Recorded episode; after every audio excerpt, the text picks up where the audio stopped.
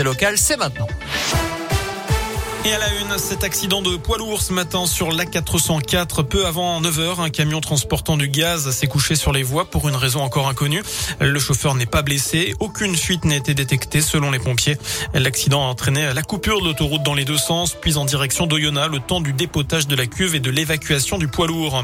1 an de prison ferme, c'est ce à quoi a été condamné un forain tout à l'heure après ce dramatique accident de manège à Neuville-sur-Saône dans l'agglomération lyonnaise. C'était le 31 mars 2018.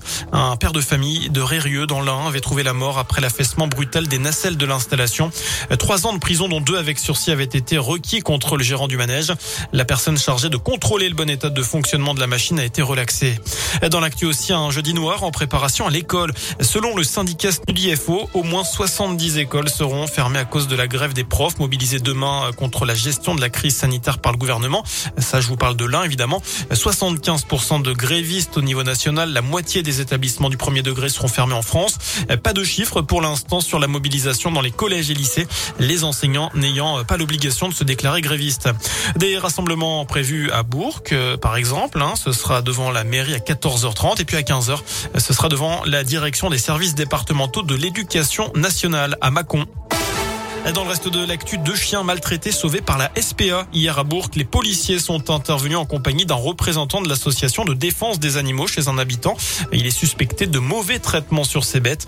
Les 2 chiens se trouvaient dans une petite cage en fer sans eau ni nourriture. Dans la région, presque 10 ans après les faits, nouveau rebondissement dans l'enquête sur la tuerie de Chevaline. Une personne a été placée en garde à vue aujourd'hui. Il s'agit de vérifier son emploi du temps selon la procureure d'Annecy. Pour rappel, le 5 septembre 2012, 3 Britanniques avaient été tués de plusieurs balles dans la tête dans leur voiture près de Chevaline en Haute-Savoie. Un cycliste avait également été abattu, mais le mystère reste aujourd'hui entier. Une reconstitution a d'ailleurs été menée en septembre dernier sur les lieux du crime. Par ailleurs, notez qu'un pôle judiciaire dédié aux affaires non élucidées va justement ouvrir à Nanterre le 1er mars prochain, ces fameux cold cases. C'était une demande de nombreuses familles de victimes, mais aussi de magistrats et d'enquêteurs. Il va hériter de 173 affaires non élucidées en France et de 68 procédures de crimes en série. On passe au sport en basket, retour de l'Eurocoupe ce soir pour la JL Bourg, déplacement à Bologne en Italie. Sauf Laurent Legnam, le coach bressan a été testé positif au Covid, il n'a pas fait le voyage. Engagement à 20h30, un match à suivre en direct et en intégralité sur la web radio JL Bourg sur radioscoop.com.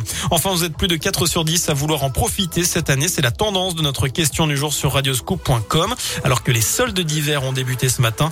Ça va durer jusqu'au 8 février. Les commerçants redoutent une faible fréquentation dans les magasins à cause du télétravail et de la situation sanitaire. Voilà pour l'essentiel de l'actu. L'info de retour bien évidemment dans une demi-heure. À tout à l'heure.